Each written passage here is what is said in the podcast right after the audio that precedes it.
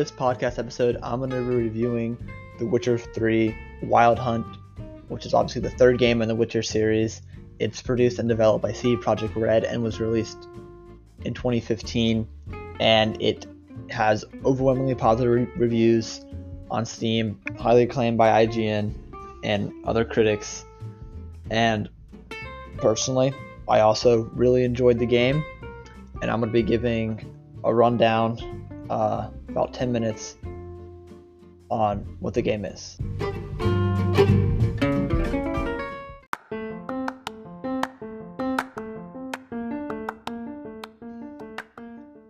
So, The Witcher 3 is a open world RPG set within the Witcher world. The Witcher world is a story written by a Polish author uh, back in the, like the early late 90s around there produced not produced wrote a couple books and they sold really well um, in Poland and then when they were translated to English they sold really well there and after The Witcher 3 came out they sold even better and then the Netflix show was made off the Witcher world. So this game isn't a standalone in its storyline, and it kind of gives a weird spot in the story. It's I found it difficult to understand until after I knew the larger picture of the world. But you can still, of course, understand the story by playing the game, and it has no shortage of a story. It is acclaimed for that, and and many more things. But overall the game tries to put you in the place of this person named Geralt, who is a witcher.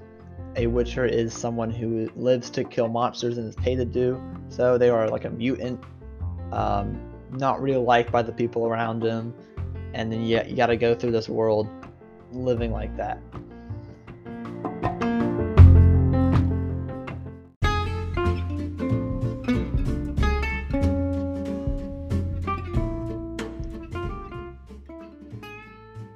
as far as the gameplay goes, I really enjoyed it. It reminded me of a weird combination between a Dark Souls and like a hack and slash.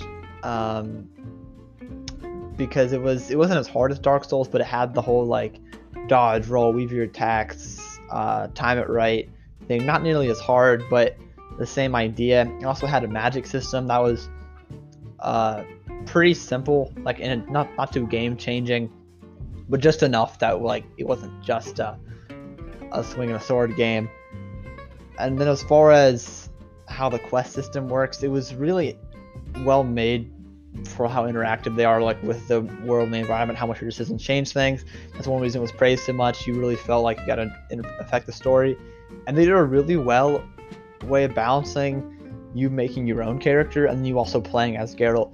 Geralt's a really memorable character. He's one of a kind. I think he's what makes the series the series because the fantasy world isn't too not too special.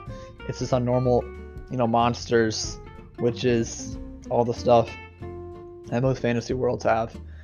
But Geralt's really what made it um, different. His personality is quite unique. It's really weird because he's a really boring person. He's someone that like likes to be left alone, doesn't do anything not interesting.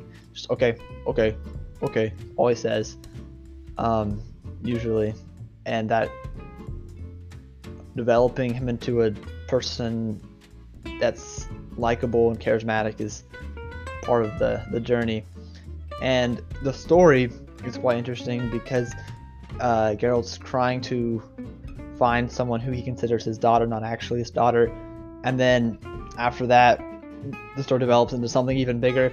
Uh, to not give it away, but it, it becomes even more at stake and you get invested into that idea.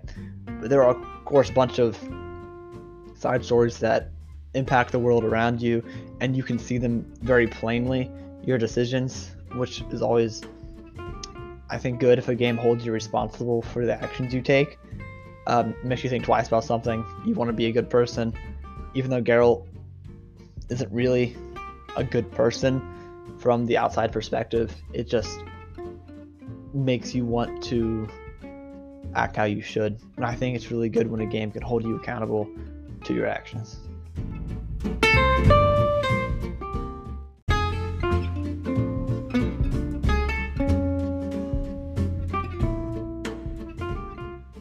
I would say that the game looks really good for 2015. It's one of the better games graphically at the time. Um, the world building is uh, r- really in depth, and I think a lot of developers get really uh, predictable with how they're going to design a level or a cave or uh, a path. And the Witcher developers never did that. They like everything's new. Every area you go into, you're going to feel a little different. Um, and you're not replaying quests over and over again on the same type. It's not lead this person there, lead this person there. Of course, that does happen. It's just not replayable um, in the same way that other games reuse content. And it is a long game. I spent 102 hours in it, uh, but I did do a lot of the stuff in the game. Not necessarily 100%, but I did um, go pretty in depth with it. And the game does let you explore and, and do your own thing. It's, it's not linear at all. You can, go, you can go in whatever order you want. Um, and it, it, it somehow narrows the path as the game goes on and you get more into uh, the bigger events of the story. But the main game isn't even the best part in my eyes. There are two DLCs, Heart of Stone and Blood and Wine. Heart of Stone is more what you consider, you know, like a normal DLC, adds some fun stuff, some new quests. But then Blood and Wine is my favorite gaming experience, maybe of all time, because it brings you to this whole new land the environment is so much more well developed. The story is better than the original. It just feels more like something that Geralt would want to do, and um, it's it's like the the gaming story that I always wanted to have, and it just it just feels right. And I think that's something most people need to experience.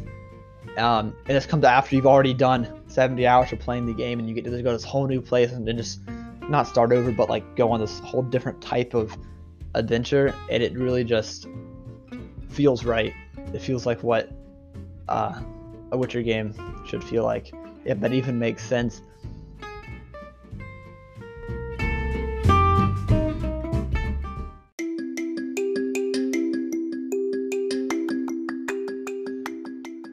So, with The Witcher 3 being critically acclaimed and having the public opinion to back it up, many said it should be the game of the decade for the 2010s, it being right in the middle of that, being made in 2015. And it kind of getting the best of what the decade in gaming had to offer in terms of like graphics, uh, gameplay, storyline, world building. Um, it had had everything. Most people said, despite some people really not liking it, um, I would be fine with um, if it if it if it got that. But after this comes Cyberpunk 2077, and people are saying, "Will that hold up to the same standard of this game?" And I said, and I think that it will because Cyberpunk is made by CD Projekt Red as well, and both these games seem to be loved by the developers. Cyberpunk doesn't seem like the company really to uh, sell out and like just try to rush out a game off the hype, obviously because they've delayed it so much. So I think they'll put it in the same like dedication as they did before, but hope try to fix what they did wrong and take kind of notes from other games that have been made in the last five years try to add on little bits and pieces of what they've learned. And I feel like if they don't do that, it's going to be really hard to uh, top The Witcher 3 in its uh, innovation and quality because uh, it really was once in a decade.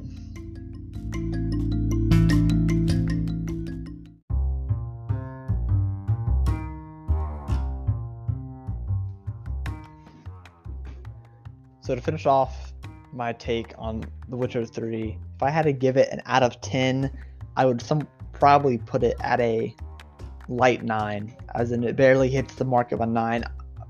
If you asked me right after I played it, I would have said it was the best game I ever played. And I probably said that for a while, but looking back, I think I was just caught up in having an experience I hadn't had in a long time in a game. Maybe since I like even since I like played Skyrim for the first time when I was like younger in like 2012 and i think i just really wanted that experience again i think it it's definitely one of the best rpgs ever made and that's something i've always wanted is a medieval rpg that really hits that is that spot for me and i think that's why i put it so high initially as like a perfect game at 10 out of 10. Now it's barely a 9, which is still amazing. It's just, I, I think it wasn't as polished as it could have been. It didn't have, didn't feel as clean and, um, and, and perfect as I would call a perfect game, which don't know if that exists, but it just seems like there are a lot of older games that were able to get down some some of the stuff that uh, The Witcher 3 didn't, and I hope Cyberpunk coming out this year or really soon can help fix those problems and make it into something that I can actually call a 10.